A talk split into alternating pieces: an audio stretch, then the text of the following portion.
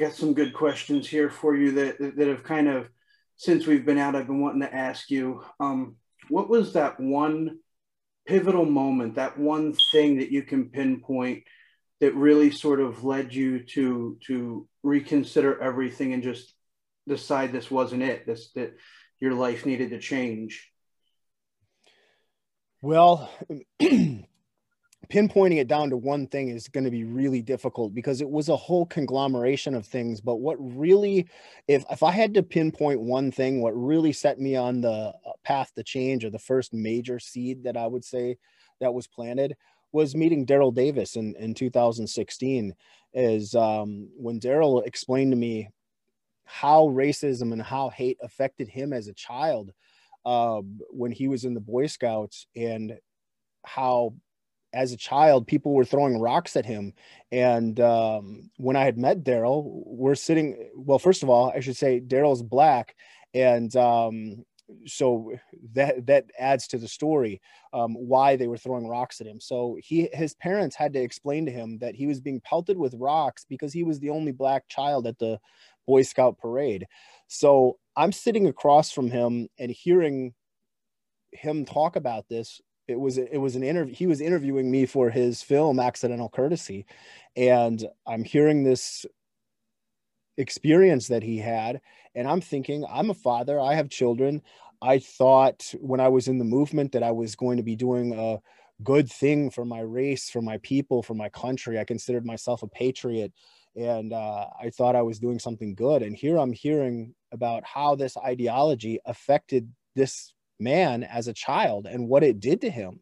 And it didn't sit right with me. And it was about a year later or maybe it was six months later but within the next year of meeting him i had met another filmmaker by the name of uh, Deeyah Khan. And she had a similar story. And, and she had said that um, this ideology in the movement had made her feel like less than a person as a child. And it made her feel unwanted and ugly and and all these these di- different terrible um, hor- horrible emotions. And it really affected me in such a way like this ideology if it's doing that to other people we don't we didn't think about those sort of things. When you're involved in this type of movement you're thinking about not yourself necessarily but the people around you your and and just your own race or your own people. So you don't take into consideration how that affects other people and what it does to them. And you just put that stuff out of your head. When you're sitting across from somebody especially like meeting Deeyah we had developed a, a friendship over the course of of uh, filming. And um now it's very real you know it's not this distant person on the other side of the country that's being getting hurt feelings or something like that it's it's very real because it's affecting that person that's sitting right across from you and you can see it you can feel it you can sense it how damaging that was. And to me that that was a i didn't leave right then but that was one of those wake up calls that that said to me you need to you need to start looking at looking at this close more closely and realize that what you're doing is potentially if it's damaging these people those are just a couple of people that i had met personally. What is that doing to people all across the country all across the globe? How is that affecting them? How is that affecting their emotional and mental well-being and their and their mental health? It, it's not good. So those were some of the first uh, major seeds for me that really started me to reflect and, and think on these things. And I was projecting those changes into the organization at the time. I, I, I want to draw it back a little bit here. I was still in the NSM at that time, and I was appearing on these programs um, as a representative of the NSM. You know, I was thinking I'm going to get the propaganda or the message out or whatever. And on the inside, and it, it, they got me thinking like this is this isn't okay. This is not good. So I'm making changes in the group and at the time, and and uh, I didn't realize it, but I was de-radicalizing already at that at that time. It's the opposite of the approach that we use at Beyond Barriers because we want people to disengage. Then we work on de-radicalization. My journey was all backwards in that sense, and we don't recommend that at all because it's just not it's not the best way to do it. But I was actually de-radicalizing as I was still running the NSM and I was projecting that out on the group and trying to change little things but you can't you can't change you can't change an organization like that. So like there's the old saying that goes you can put uh, lipstick on a pig but it's still a pig. This is what i was trying to do in the nsm i was trying to put lipstick on a pig um, and turn the nazi party into a white civil rights organization in 2016 in my head that made total sense after I left, and I, I, mean almost immediately after I left, and I had that time to process these things, I was beating myself up over it and going, man, Jeff, how stupid could you be to think that you could change a group, the Nazi party, into something that was positive and and and things like that? It didn't make any sense. But at the time when I was involved in it, that's how I was making sense of it at the time. And and um, you know it just doesn't work. You can't you you can put lipstick on a pig sure but it's still a pig. And that's that's uh that was that uh but uh, how about you? Uh um, you were uh, explain uh how when you first started uh having those uh changes. I left in 2013 um for me it was a culmination of a lot of things also.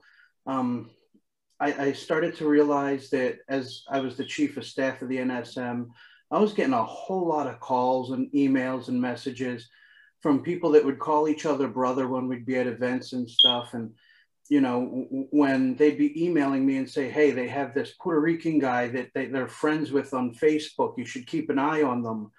Or that guy that was at our last uh, rally that I was talking with, we spent the, we had the room together at the hotel but I think he's a Fed. And it was, you know, the, the whole thing was, you know, we have all these perceived enemies when you're in the movement. You know, you, you don't want to have to look over your left shoulder for your perceived enemies and then your right shoulder for the guy that called you brother a little bit ago. And one of the things that initially drew me into the movement was having an identity and having people that accepted me just because I was white, you know. But that's fake it's not real. All of that is complete and utter garbage. They're looking at everything you do under a microscope. If you act out of sorts, well, maybe that guy's gay. You know, let, let me talk to this person about it. Maybe we'll find out if he's gay. Oh, you know, he's got black friends. So he's obviously in with the black people. So, you know, he can't be a part of this movement because he has friends of color. And it was so ridiculous and so that really that that was the one thing that really started setting me off. And it was like all right well maybe i'll just stay in this alone you know and i'll just keep doing my work. And then my daughter was born. And uh, my daughter was my first uh, blood child okay? My sons i have adopted um, they were my wife's from her previous marriage. Um, but my daughter's born i get a phone call and it's this guy who's another real well-known person in the NSM, and he's like, "Hey, you know, I just got word from the commander, your daughter's born," and I'm like, "Oh yeah, yeah, she was she was just born.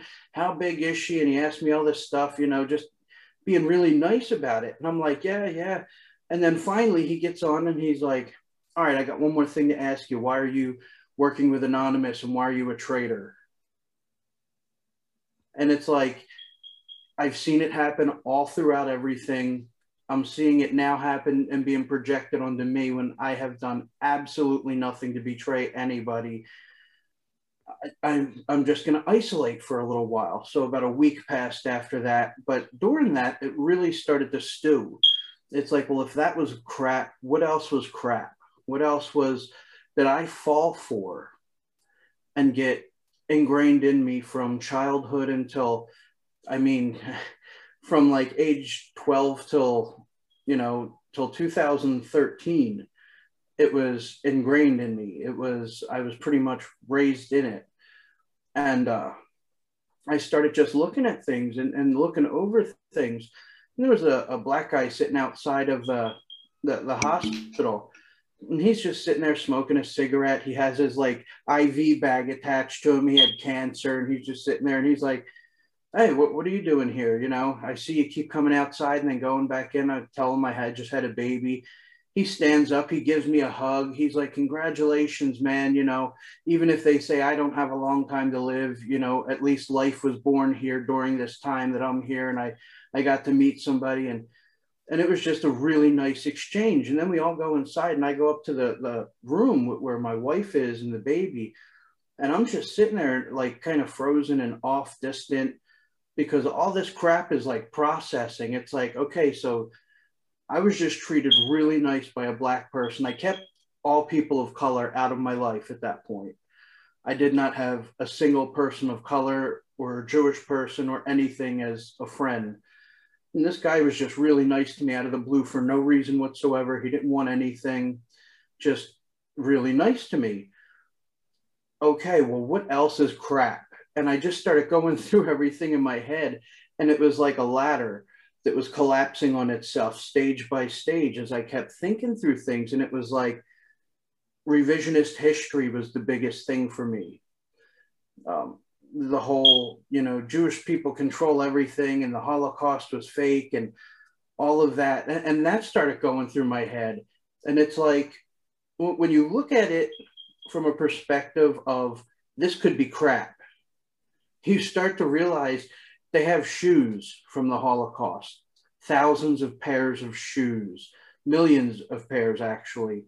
They have the bones, they have pictures, they have names. Revisionist history is just a way to substantiate the false ideology that they want you to believe. And after that, I was just like, I'm done. I just pretty much started life over. Just cut everybody out of my life and started everything over I didn't want any part of that anymore. And then all the realizations hit and all of that. Like, wow, I was really not a good guy. I always wanted to be the good guy. Nobody wakes up and wants to be the villain in the story. You know, nobody wakes up and, says, you know what, I, I want to make these people terrified of me. I want to be the worst human being I can possibly be to people. And it, it's like you, you go to sleep and then you wake up the next morning and realizing that's exactly what you are. And that that hit me like a ton of bricks in the chest. And at this point i'm still sleeping in the hospital with my wife and the baby's still in there. And it's like i'm holding this beautiful little baby in my arms and i'm so happy. But at the same time it's like my life just ended because i can never go back to that because of all the the introspection and realizations that happened. And that was really everything that led me to to that point to it was all from that one little thing snowballing that one seed and then that seed sprouting and growing limbs. And that that's everything you know? And th- that kind of leads me to my next question so I was just like, gonna. It, I was just gonna say before we get on to the next question, because um, I have a question for you too, and and well, I would like to share something as well. But um, so would you say so um, it just happened to be that um, it was a, it was one small incident that set this chain of events into into motion and uh, so that's why a lot of times it's difficult to say well it was this it was this particular thing because it set that chain into motion and it and reminded me of um, would that be accurate? I mean first of all uh, is that accurate that it was just one thing that set that into motion? Absolutely absolutely. It was it, it, it's you can never really pinpoint it to one exact thing. It's always a culmination that leads up to that one big event. You know what i mean? It's multiple things that all sort of come together to that singular point that just kind of makes the explosion and everything just sort of floods you at once. And it, it just really really was something that i wasn't prepared for. And then like you know we have that one mutual friend who left too. I'm talking to him and he's like i don't think i could ever leave this man. I don't think so. And i'm starting to bring up the points that i've been feeling and stuff. And he's like dude if you're going i have to go too he's like after realizing all the stuff that you've just told me I, I can't and he's like if you're leaving i'm leaving too and i'm still best friends with him too and it, it's just like when you have those realizations, you have eh, these not necessarily thoughts, but these feelings. It's not even a matter of just thinking about things, it's everything. You feel it so deeply. and it affects you so deeply that even if someone were to say, I'll give you X amount of dollars to come back into the movement and do this, you couldn't. You couldn't. You would end up absolutely losing yourself completely.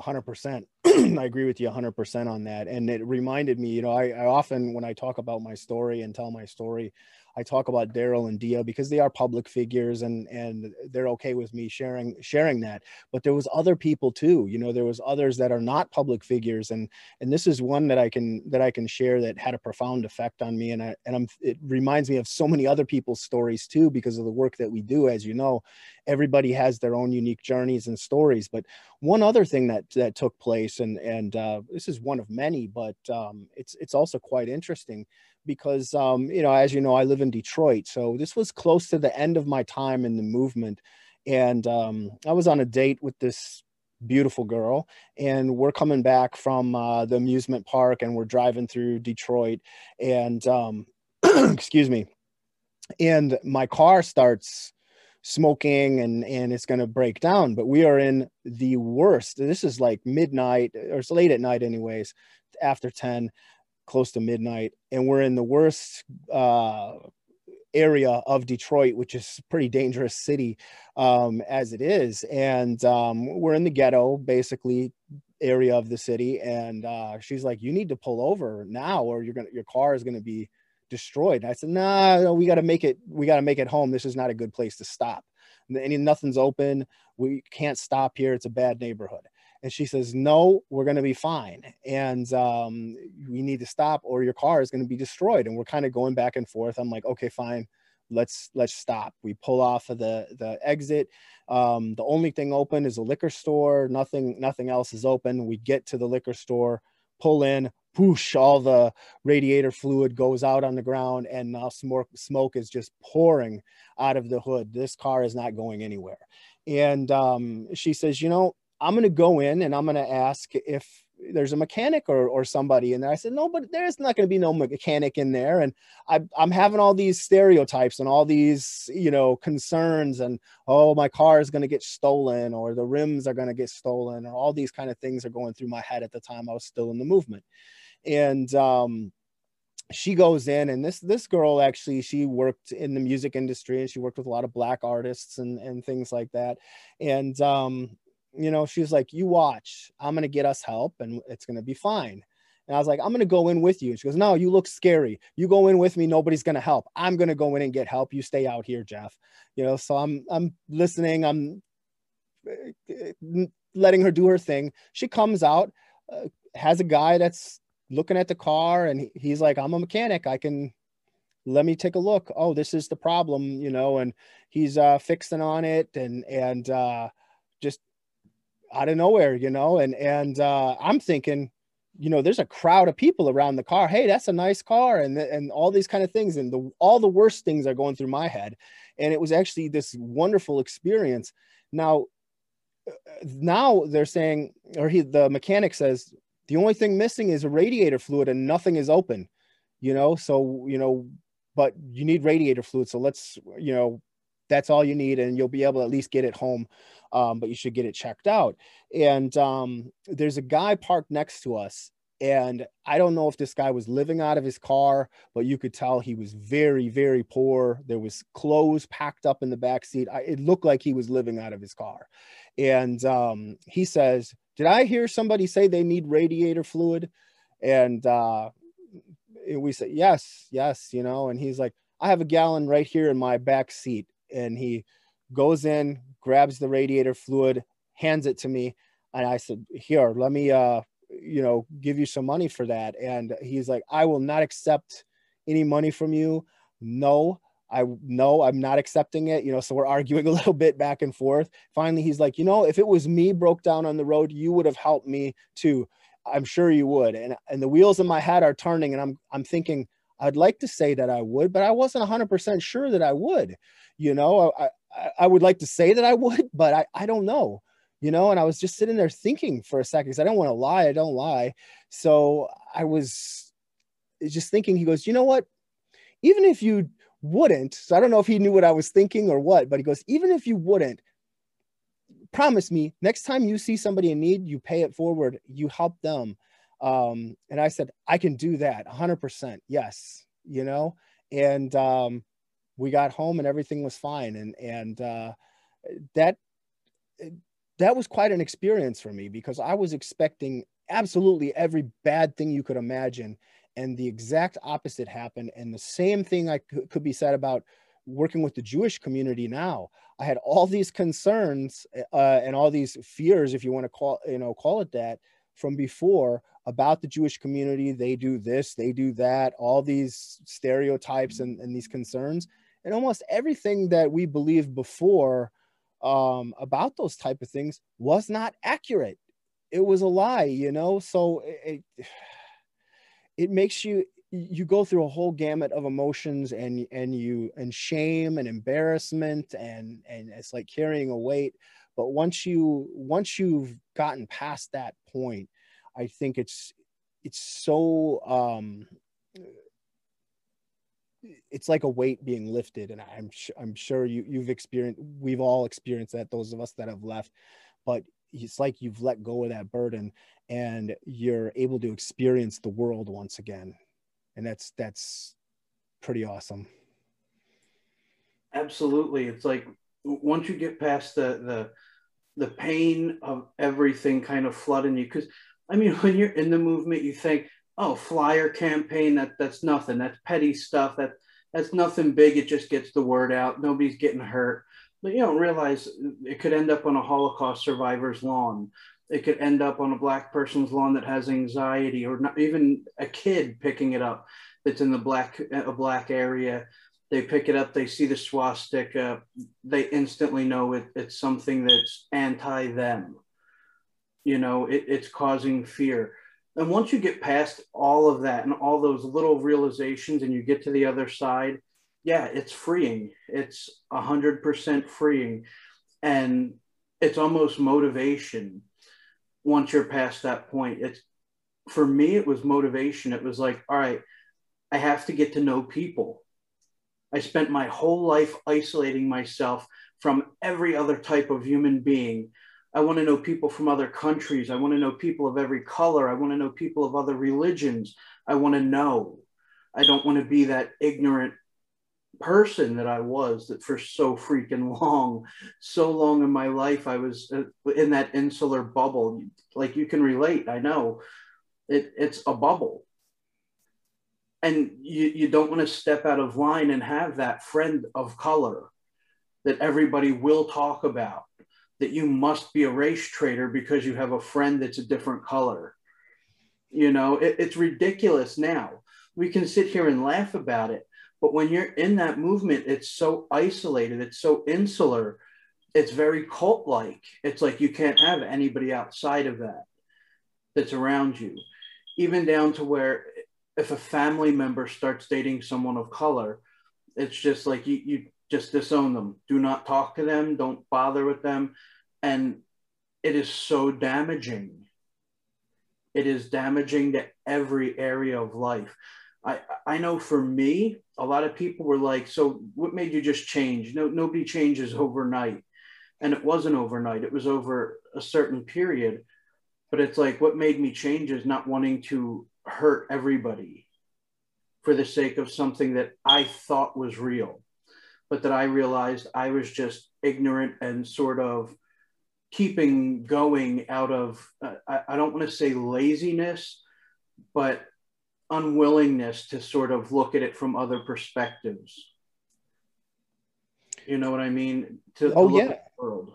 Absolutely. I mean, I I felt the same way. Like I should have probably left the movement in 2016, 2017 for sure, but I kept making excuses. I kept saying, "Okay, well, my business is involved," or no one is ever going to accept you as anything else but this Nazi, you know, um, or, you know, like the old saying goes, this is your bed, now you have to lie in it. I kept thinking that over and over and over again that no one was ever going to give me a chance to be anybody else but that. And the couple of people I was still talking to that were in the movement um, that knew I was leaving or that I had left, um, you know, they were saying stuff like that to me as well. I never voiced those concerns to them, but they were saying, well, what are you going to do? What are, you know, what are, you know, what are you going to do with your life before I started speaking out, of course, you know, but they're like, this is who you are. This is who the public will always see you as. This is all you can you can ever be. You don't think the jews and and the government and everybody else they're not going to give you a chance to be anybody but that person. So by turning your back on the movement you will have nothing. You'll be completely isolated. You will have no friends no uh, nothing no job no nothing. You will just be on your own and branded a traitor. And that's that's a that's a big factor for a lot of people. And and that's something that um I, I think a lot of us you know had struggled with as far as is uh almost at a loss for words on that one man but that's that's a i think it's a pretty common thing that you think about when you well you you've said it before too you you do lose the friends that and the support network that you had there although it wasn't the best of support networks necessarily, but um, you do have to, it's like starting over. Yeah, even down to the, the media that you you in, in, you ingest, even down to the media. Most of us listen to like oi music, racist oi music, and stuff like that. And it's like you lived it. Every bit of media that you were taking in was documentaries on Nazi Germany, documentaries on revisionist history, it was books like uh, Mein Kampf and The International Jew by Henry Ford and things like this. You're digesting all of that. That's gone. All the media that you once listened to is now gone. All your friends that you had for years that brother this, brother that, that were really trying to look and, and dissect you all that time, they're all gone. Um, every piece of your life now is new from the ground up and it, it, it's very scary to a lot of people. I think that's what took me so long to inevitably leave because I realized it was everything that I held as true was gone. Every bit of media that I ingested was going to be gone. Every friend I had was going to be gone. And would my family accept me as somebody who left it? Would they be able to say, okay, well, he's not that person anymore, and just be like, come on in, you know? And they did. Um, it, it, it's something that a lot of people, I think, that are still in the movement, that are old timers, it's not that they're lazy or don't want to to change it's that they realize that it's a lot more work than people realize and that's why beyond barriers is so important in my opinion is because it gives somebody a person that they can turn to. It gives them a group of people that they can turn to. It gives them a, a, sounding board. It gives them a safe space to express themselves with other people who have already been there and left. And I mean, when I left, I would have loved for Beyond Barriers to have been around at that point because when I left, it was just me and my, my wife and my kids, and we were completely isolated other than my one friend. We were living up here in Pennsylvania. They were living all the way down in North Carolina. So it wasn't like we could hang out. And so it was like I was completely isolated, no friends to turn to, just me and my wife. And that was it, starting life from scratch.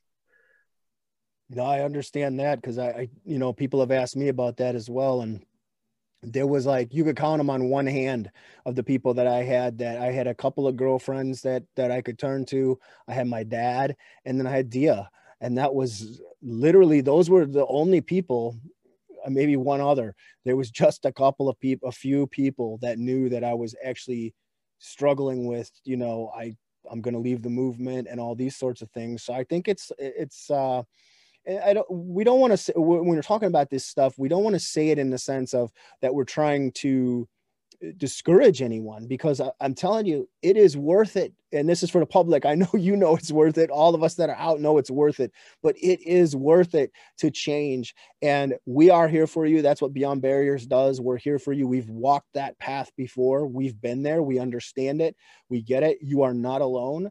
Um, I call it, uh, for lack of a better word, when I first left, my decompression period because I felt like my brain was was like going, you know, like a sponge or something. And um, that's why I say I did the I did it backwards. I was de-radicalizing before I disengaged. And then after I disengaged, really I was trying to process all the things that you should be processing before beforehand. But um, and that was a lot. And that was a really, really hard time. Um, especially those first those first months, those first few months. Oh my gosh, because you're just like literally alone with your thoughts and and regrets and shame and guilt and all those emotions, all those things that in a hyper masculine movement like we were involved in that you just didn't talk about and you, you certainly you, you didn't say oh i was afraid of this or oh i was concerned about that i don't even like the word fear but when we look back on on that time and why were we this way? Why did we act in that manner? The movement is incredibly fear based it's it's literally based on fear. That's what it what's the biggest motivating factor for people. And um I know when I was filming with Deeyah, sometimes she would point those things out. She would be like, "Well, it sounds like uh, Jeff, what you're talking about is is that uh, white people or the white people you're talking about seem like they're afraid of of these other communities and seem like they have this fear of being replaced or genocided or, or these different things. I, well, we're not afraid of nothing. You know, I, I still, I still feel like I'm not afraid of anything. I don't have that, fe- you know, I don't have that fear like regular people. But when you break down what the movement stands for and what it really believes, what they really believe in, what we believed when we were there, it is fear based. She called it right. She really did. It was, and and I mean, we talk with people that are on the fence or that are struggling with getting out or or that are still in the movement even now, and they'll tell you, well, I had a guy tell me a couple weeks ago. He says, Jeff, he says, I don't hate anybody. I'm not a racist. He says, I'm talking to you about these different things. He says, but I feel like I can't have children because I'm afraid of white people are going to be genocided or that they're going to be um, it's not a safe place for my to raise a family. So i don't want to have kids because i'm afraid of you know or I, I fear what could happen to the kids. And i was thinking man this is this is it. This is another another individual. And and they probably didn't even realize it at the time. But um you know so that's some of the things that that we're hearing now and that that i couldn't i couldn't acknowledge it back then. Even like the cult like environment you had mentioned it as well and i have in the past as well. I was bringing different girls that i was dating around to movement events over the years. And literally one after another that actually had come to events with me the ones that would come that were not in involved but that would just come to support me literally like one after another was like this is like a cult jeff this is very cult like you're the cult leader or things like that and i get so angry at the time i was like Stop saying that. It's not a cult. Why are you saying that? What's wrong with you? It's not a cult. And as soon as I got out and was going through that decompression period where I was processing these things, I was like, oh my gosh, all these girls were right. It was me that was wrong, and it was them that were right. And they saw they could see it plain as day because they were from the outside looking in and seeing how how it was like coming around the movement for the first time and seeing how the people were and how you know what we call uh, now echo chambers or being able to see beyond those barriers be inside the barriers we were inside the barriers we were inside the bubble or the echo chamber and we couldn't see it but others could you know and it's just it's it's unbelievable but that's that's one of the things you process you know? That's the thing when you're inside of a cult you'll have family members and you'll have everybody on the outside saying dude you're, you're in a cult. That that's totally a cult and you're sitting there like i can substantiate it for weeks because i have all this ideology in my head you know and you sit there and you're just substantiating it and going over everything. You never think damn I'm, i was in a cult until it's after you've left you know whenever you see those shows on like uh, hulu and netflix and it's like leaving the cult or something like that you always see people we didn't know we thought we were doing good we thought we were doing what was right and it wasn't until after i learned that everything was restrictive, everything was controlled, everything was monitored, that you realize you were in a damn cult. mm-hmm. Isn't that isn't that interesting? And i think that's that's one of the things that that people need to really understand more that when when a lot of people i think in the public when they look at the movement they say um, oh it's all about hate. And there's people out there that say it too and i know we agree on this but you know they'll say oh i was filled full of hate. I was all about hate. Almost nobody that that we knew um, join the movement because they were full of hate. If, if you're joining something because you're full of hate or that's what you're you're on, you might be some kind of sociopath or psychopath or have some kind of other psychological issues. Hate is developed there. It's hate is nurtured in the movement, but it is not a motivating factor typically to get involved. I mean, I I had met some of those people over the years. I'm sure you have too that were those were those types but they're very few and far between. The hate is more developed inside of the movement. It is more what uh, what we've said before too is that we actually thought we were doing something good. We actually no one joins like you had uh, just to echo what you said earlier no one says hey i'm going to be the bad guy. I want to be i want to be in this villainous movement and do something evil and bad. Nobody does that. If, you, if you're doing that you've got some kind of other psychological issues that you probably need to get sorted out. But um, when you approach when people from the outside looking in are approaching the movement with that sort of thinking in mind, like this person's filled full of hate and that's all that they're about, you've already missed the, the whole point of how they were there. And you're not going to be able to help them to disengage. You're not going to be able to help them de radicalize when you don't understand um, what the motivating factors were. So to understand that these are human beings that are involved in these groups, they've made mistakes most of them that joined, not all, but most of them that joined, joined with the best of intentions. And I know that's a hard thing to stomach for a lot of people, but um, I know you and I have from from our own journeys, and most of the people that even when I was in the movement, most of the people that we knew joined with the best of intentions. And I know that's hard. It's a hard thing to hear, and that's a hard thing for the public to swallow.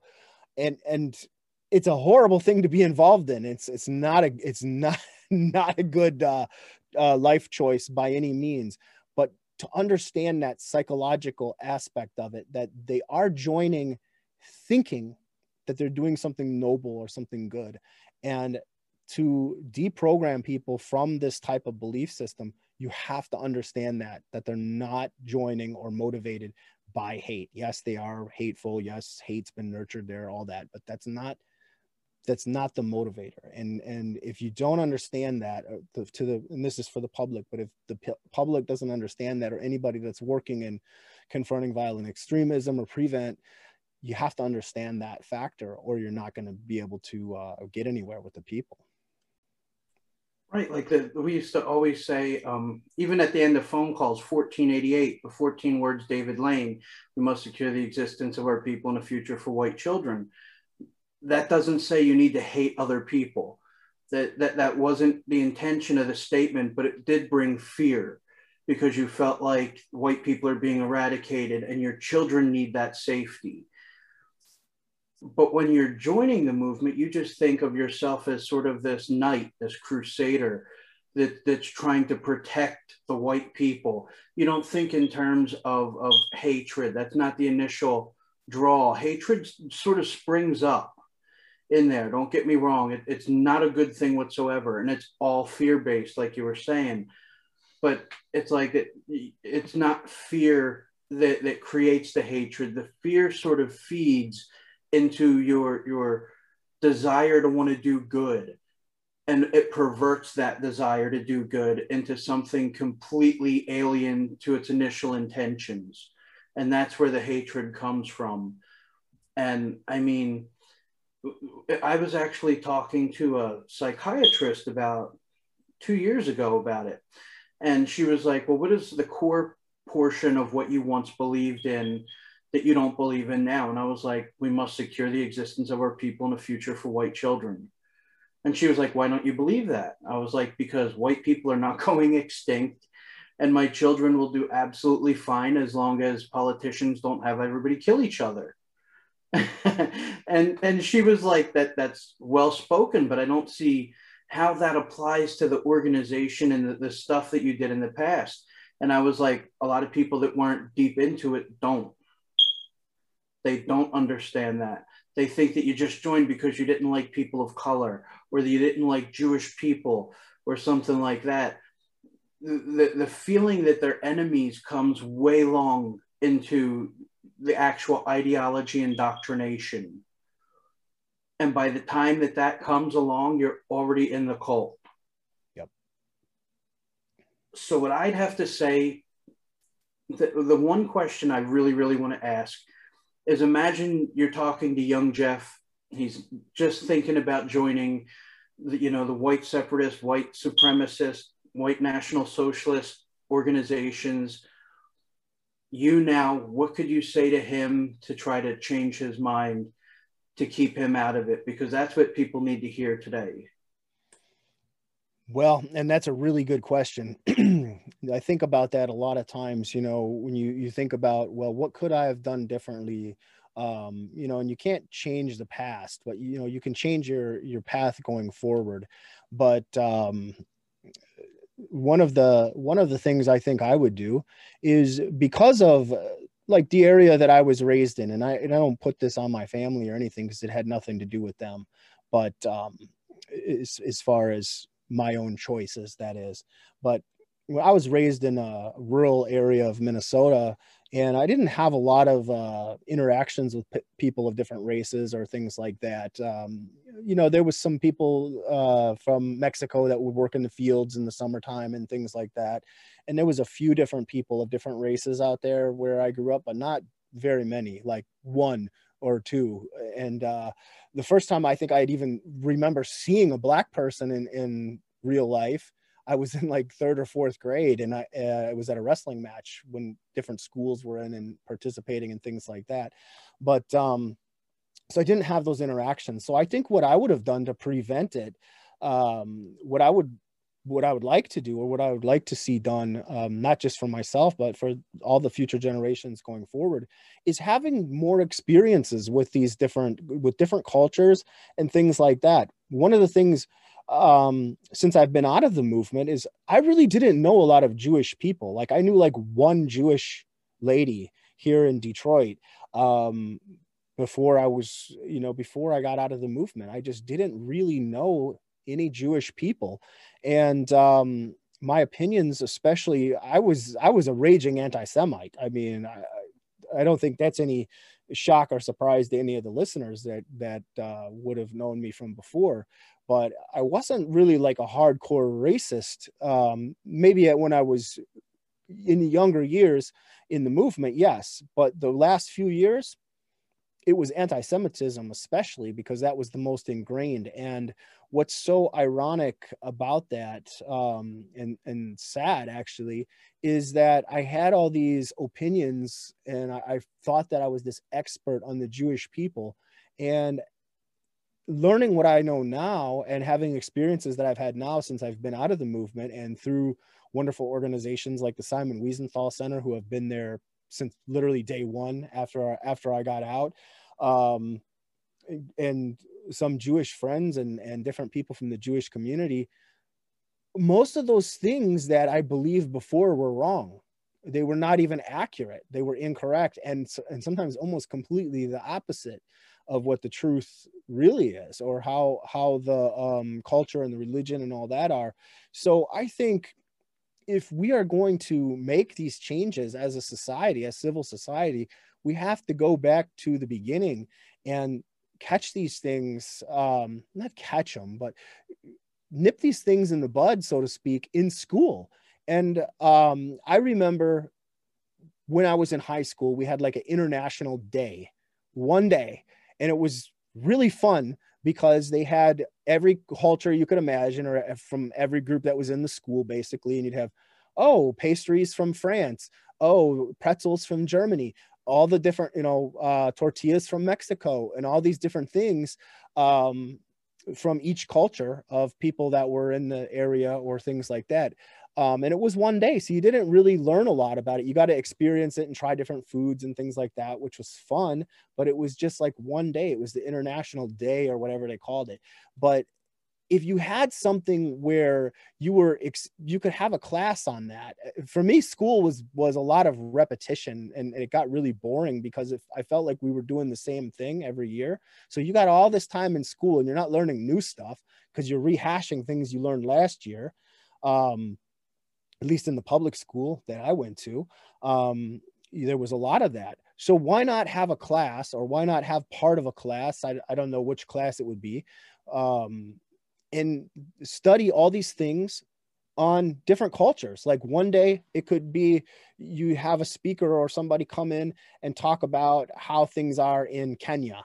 Next week, there would be somebody that would come in and talk about Spain um, and, and so on and so forth and learn about the different cultures, different religions, just so they're not so scary. You know, you say, well, today we're going to cover Buddhism. Next, tomorrow we're going to cover paganism and then Muslims, then Jews, and, and different things like that. So people get to understand that some of these things that they fear or that they they find uh, strange or or whatever it is, you know, that are frightening. That really it's not a big deal. It's just a different custom. Like a lot of people now are afraid of of Muslims, you know, where if they see somebody praying or something like, oh my gosh, that person's a terrorist or or they you've had a couple of incidents where people think that Sikhs, you know, from India, the Sikh uh, people, that they're Muslims. They, they don't understand that it's two different. They're not even the same race of people, but like and with Judaism, all these different things and and cover each of them. Don't don't disclude anyone, but be in, truly inclusive and cover all these different things. Don't leave anybody out because the mo- if you leave one group out, then all of a sudden you're isolating somebody and then you're creating future problems. So cover all these different people and all the different cultures and things like that. And I think that probably I would like to say if I would have had that experience or had more experiences with these different people, that I probably wouldn't have taken this path. At least I, I would hope not. What about That's you? exactly that's pretty much exactly what I was going to say. If I would have actually let more people, I mean, I grew up in Philadelphia, it's very multicultural here. But if I would have actually let more people from other cultures in, I wouldn't have tried to say, well, this is America, you need to take our culture and adapt to this. If I would have let them come in and have me experience stuff from their cultures, if I would have had that influx of you know, I mean, there's Vietnamese, Cambodian, Laotian, um, Black, Latino, um, both in Puerto Rican and Mexican here. There's large Jewish population here. All of that I kept out because I just figured when I was younger that, you know, none of that is mine. So I just needed to not have any of that experience. I just needed to to sort of listen to what I'm told, so to speak and I don't like to pass it on on the older generation either, but the older generation was pretty racist where I'm from. Um, I can't tell you how many times I heard the N word growing up or anything like that. And it wasn't that they were overtly racist, they didn't treat people based on race, my family, but it was always like, oh, they took advantage of me because they were Jewish or oh those darn n words and it, it, as a kid you hear this and it's like well i don't want that to happen to me. So i'm just going to kind of keep that out. I, that's why growing up i felt like i had no identity because i didn't know what ethnicity i was and uh, so i sort of pushed all that away because that definitely wasn't mine you know i'm not asian i'm not black i'm not any of that i'm not jewish now i know i am jewish but and I sort of pushed all that away and I had no identity. And that's why it made it so easy for me as a kid when they were like, you know, yeah, we're skinheads and everything. Come hang out with us. You know, you, you fit in with us. You're white. You're all right. Come on. And it was that at that point where it was like, this is where I fit in. You know, I don't fit in with any of these people that are directly around me, but these people, because I'm white and they're white, they say I'm their people. So if I would have had those instead of staying so insular, if I would have had those cultural experiences, I would have never joined in anything remotely restrictive of that. Yeah, that's really that that's I think it says a lot, you know, and it's it's really interesting we look back at these things and and uh, the stereotypes and and things too. You know one thing that's that's interesting is and why i think it's so important that we start young and start in the schools you know and i, I know there's people who say oh well you don't indoctrinate people. I don't see it as an indoctrination thing. Like that international day was my favorite day of like the whole year in school. Like this would be a fun class because every, it's it's for everyone. It's and it's interesting. You're learning stuff. It's it to me that that seems like it would be a fun class that who would oppose that? That would be a really interesting thing to to uh, go and, and enjoy and things like that. And and you know because as an adult and being in the movement i'm thinking back on different things and these were, going through that that during that decompression period. There was people that tried to get through to me. My family tried so hard so hard to get through to me. Like literally they were going to send me to a farm in the middle of iowa at one point to get me away from the movement with with an aunt or another family member. And uh, i literally ran away from having to go there. And um you know nothing nothing could have taken me off that course after i was in it was so so dedicated and so fanatical i guess is probably the uh the the correct word um unfortunately. But there was different times like i you know living as an adult or young adult living in st paul minnesota i had neighbors of all different races and they knew we were skinheads like i'm wearing swastika patches on my jacket like there was no question about it. That was on all the time everywhere uh, basically you know except maybe at family occasions or things like that. But um i was you know a walking billboard for this stuff. And um there was a mexican family in the one building that we lived in. They must have invited me over uh for dinner i don't know how many times and tried to you know be nice like i was never mean to them but it was always like uh, um, no, no, I'm busy or something like that. This was during a time where I didn't even have money to eat. Like, I mean, that would have been, and their food always smelled so good, you know. And I just kept, nope, nope, the movement wouldn't approve of that. I'm not going to go over there for dinner. I'm not going to break bread with those people. You know, it's like, what the heck was, what got in our heads? What is wrong with us? Like, you know, these were, there was a lot of people that, that really tried you know, that really tried hard to, to get through and it just, it just didn't take, you know, so that's why I think it's so important. Um, anybody can change, but you have to be ready to change. You have to be willing and you have to have some of these uh, experiences like Fred and I detailed uh, today um, in this conversation. But um, really, I think if we want to uh, make a lasting change in the country so the future generations don't have to uh, struggle with these things, we need to start in in our schools and start with the young people um, so they understand that there's nothing to be afraid of and that we really are all uh, part of greater humanity of the greater human race. Um, it doesn't matter uh, these race-based programs uh, that they have out there that focus on a person's race. I think that personally i think they're toxic. I think it, it divides people and it, it makes people distrust one another and um, I, I, don't think it's good. I we were part of something like that and i, I just i feel like um, of course we all see race and colors and things like that but we're all really part of the greater humanity. Um, and i know it's probably not the best example but it's one i like to use sometimes. Um, you see it in the movies like independence day or things like that where the aliens are attacking the earth.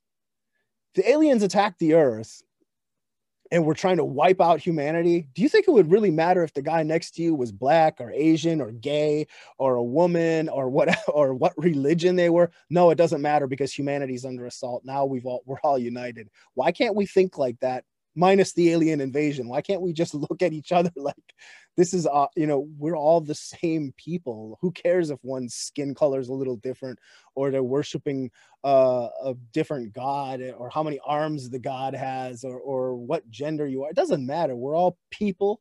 And uh, that's that's what that's what's most important. Yeah it's it's to divide people by race is the worst thing you could possibly do to to be insular away from and and put into a bubble where everybody around you is identical to where they all have the same ideology that's a cult when you break it down that is cult behavior we're all one people. We all have two arms, two legs. We all have two eyes, two ears.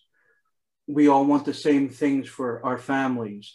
None of us want our kids to suffer. None of us want people we love to suffer. We all have these uniting traits that, that truly make it to where we are one. We are one people. Doesn't matter what your color is, doesn't matter what country you're from, doesn't matter your culture, your race. We all want the same exact things in life. And when people realize that and they stop letting themselves be divided by petty politics or by race or by religion or nationality, when they stop letting all of that come between them and the greater humanity, beautiful things will start happening. A lot less suffering will happen in the world. And I'm not going to say it'll be easy. I'm not going to say everybody will instantly hold hands and sing kumbaya, you know, but beautiful things will happen. And over time, you'll, you'll be able to see humanity flourish in ways that we can't really comprehend today. And it's because we've all been so, so divided for so darn long. And I think that in a nutshell is the, the beauty of Beyond Barriers. That's what Beyond Barriers is working to do with people who were at one time the biggest exponents of separation, of, of, of, you know, getting rid of all forms of diversity, um, trying to promote one race, one people, worrying only about your own. Um, my own is everybody, every human being. And I think that's the beauty of Beyond Barriers and the work that we're all trying to do here. Beautifully stated. And it, it's, it is the irony of it. Um, and I sometimes I wonder about this or I think about this too, but um, the fact that and someone pointed this out because i didn't come up with this on my own but somebody said isn't it ironic that uh, someone that was involved in what you know you guys were involved in are you guys are now you know promoting peace and inclusivity and you know pro humanity and all this sort of thing?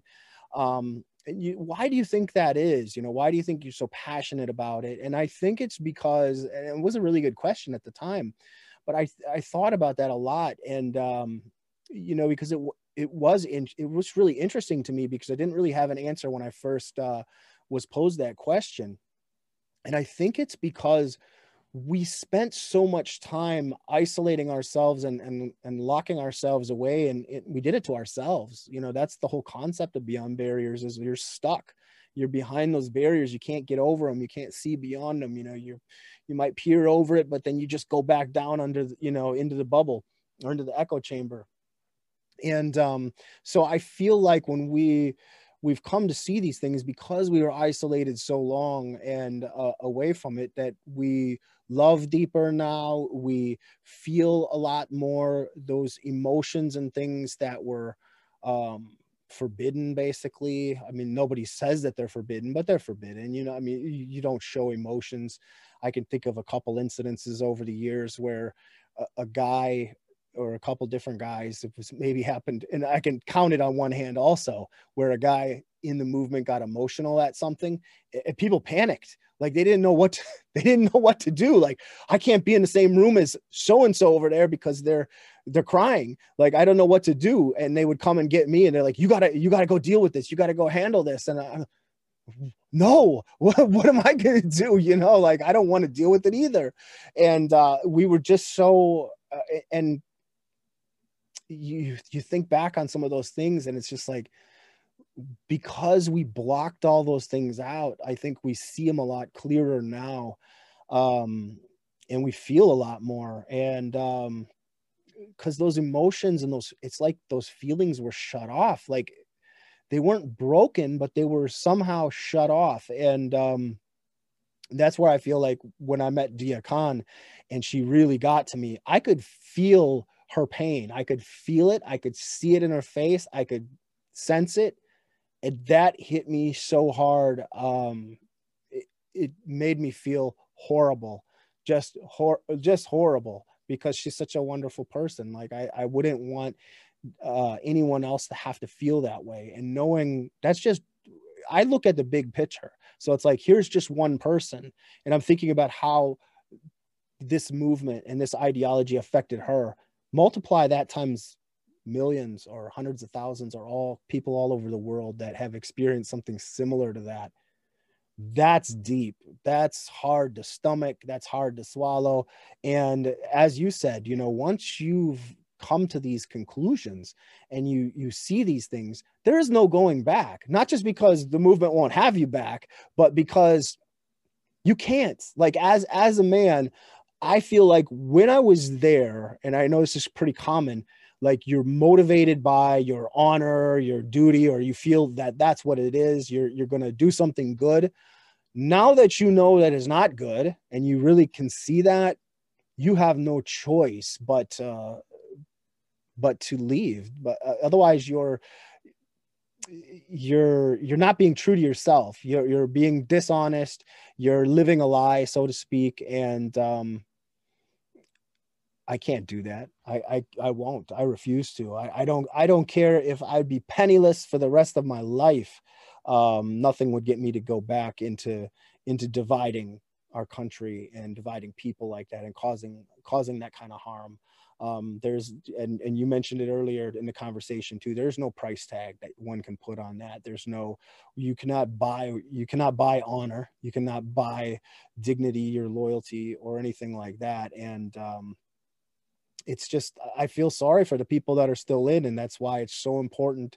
Um, why we started Beyond Barriers is to be that buffer or to be that, you know, those open hands to to tell people there is another way that we we are here for you we can help and we've been there before so uh, let's get on it let's get on it today if you're if you're out there hearing this message um, and you're thinking about changing your life it can be done and uh, and it's it's a much better life out there um, than than what you had. So uh, reach out today, and and uh, we'd love to hear from you. Absolutely. Once the emotion that you you kept away for so long, once you feel those emotions for so many people that you you've hurt, once you once all that comes to you and you feel it and it floods you, there is no turning it off and going back. There there's no way that anything could ever drive you back. It's just too much. It's you, you betray yourself for so long by keeping your emotions hidden and and acting like a robot that once you feel that once you see someone smile of any race any color whatever any sexuality once they smile at you they shake your hand or give you a hug that's something you can't turn off that's something that you'll just never be able to turn away from. It, it's powerful. And, and the more people that leave, like when I was talking to you not too long ago, I was like, every single person that leaves the movement makes me feel something special in my heart because I know they're going to have the same things that I had happen to me. Even if we had completely different reasons, different groups, whatever, I know they're going to have that same feeling of, of a cathartic release, that same emotion that, that just fills you that you've, you know, kept away for so long. And it's just pure bliss. It's like nirvana when you realize how interconnected all people are. And you just could never go back. There's no way you could ever not want that again. And that's why I'm glad that that we're doing the work that we're doing today to help people get out.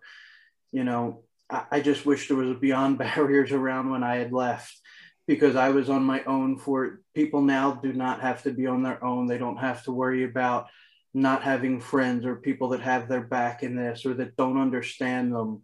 We do. Beyond Barriers does.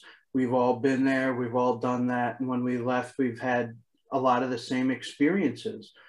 So, you know, if you're thinking about leaving even if you don't want to leave right now, if you're thinking about leaving, contact Beyond Barriers, just talk. That's all we're saying is just talk. You don't have to, to commit to, to leaving right this minute, but just talk. We're there. And that's uh, another good point too, is, is in our approach as well. We're not, we're not going to sit there and berate you over, uh, um, your belief system or what you believe in or anything like that. We understand it. We've been there. We get it. Um, you know, if you come to us, we're not going to sit there and and and tell you um, you're a bad human being or or anything of that nature. It's just we'll we'll give you different ways of looking at the world and and different ideas, and we we can tell you a little bit about um, what helped us and and different give you different tools to look at the world and a different way of looking at things. You have to make the decision for yourself. You know, we can't, we're not here to brainwash you or propagandize you or put any ideas in your head or anything like that. But we're here to listen. We're here to talk, talk with you, and we're here to help you with the toolkit to give you other ways of looking at things and other ways of processing things and seeing things and that's that's really what it comes down to. We don't hate you. We're not your enemy. We don't uh we're not here to judge you or anything like that. We are just people that have been on the, that path before. It's led us to a better life that we have now and you can have a better life too. It you don't ha- being in the movement i i can say from my experience every single day you wake up and you feel like you're at war with the world literally the world. And uh, you don't have to live like that. It's not it's not natural. It's not it's not a good way to look at life. It's you know there's there's so many better things out there in the world. And and yes there's problems in the world and there's there's bad things too. But um this is this is so much better of a way to look at look at life and look at society. And and um, it's better for you. It's better for your family. It's better for your children that's not a life that you want to raise your children in and and i know a lot of the people that are in the movement um, believe that they're doing it for their family for their future generations for their kids and and all that. It it's not a good life for for your children. It's not it's not you i mean those of you that are there like we were we know what that has done to our families. We've seen it everybody that's in it knows families that have been torn, absolutely torn apart by it, or some have been completely ostracized from their families where they don't even talk to them. That's not, how is that helping? How is that helping you? How is that helping your family? What good is that doing, really? How is that helpful? And is that the life that you want for your children? Those of you that have done prison time for, for the cause, you know, is that the life that you want for your sons and daughters? I don't think so. I, I mean, really think about it. That's that's what we're talking about here is is change and changing for the better and seeing things in a more positive life. If you live your life in fear and and with all these uh, constant concerns about other people, things that are uh, way out of your control uh, in the world, it's not healthy. It's not a good way to look at life, and it's not going to help you, and it's certainly not going to help your family, and it's not a path that. Uh, um, I, I mean, you have to make that decision for yourself. We can't do that for you, but we can show you how a life without that is better. Right, a life that is more geared towards progressing in life, a, a life that's more geared towards growth, um, emotional growth, mental growth, and all of that. That that's really what it's all about: is being able to grow, being able to be free. Because I've never felt free when I was in movement. I always felt like I had to watch everything I did and say. I always felt like if I said the wrong thing, these people aren't going to like it and they're going to go tell people that I'm this, that, or the other. If I acted a certain way, if I showed emotion, if I laughed too much, if I was too angry or anything like that, it, that's not a way to live. Nobody wants to go back to that. Nobody wants to go back to watching everything you do and say in life. It's a freedom that I hope everybody seriously that that's ever been in the movement. I hope they get that freedom that that we all feel today that we never had. They can, they can. They just got to make that decision. They just got to take that step, and and uh, there it is. And we're here for y'all, everybody. Um, we're definitely there. Everybody, I want to say on behalf of both myself and the, the rest of the staff here at Beyond Barriers, I want to give a heartfelt uh, thank you for choosing to tune in tonight and, and to learn. Uh, you know, this is nothing short of amazing what we do, and we will continue to put out material like this, but we can't do it without you. Check out www.beyondbarriersusa.org.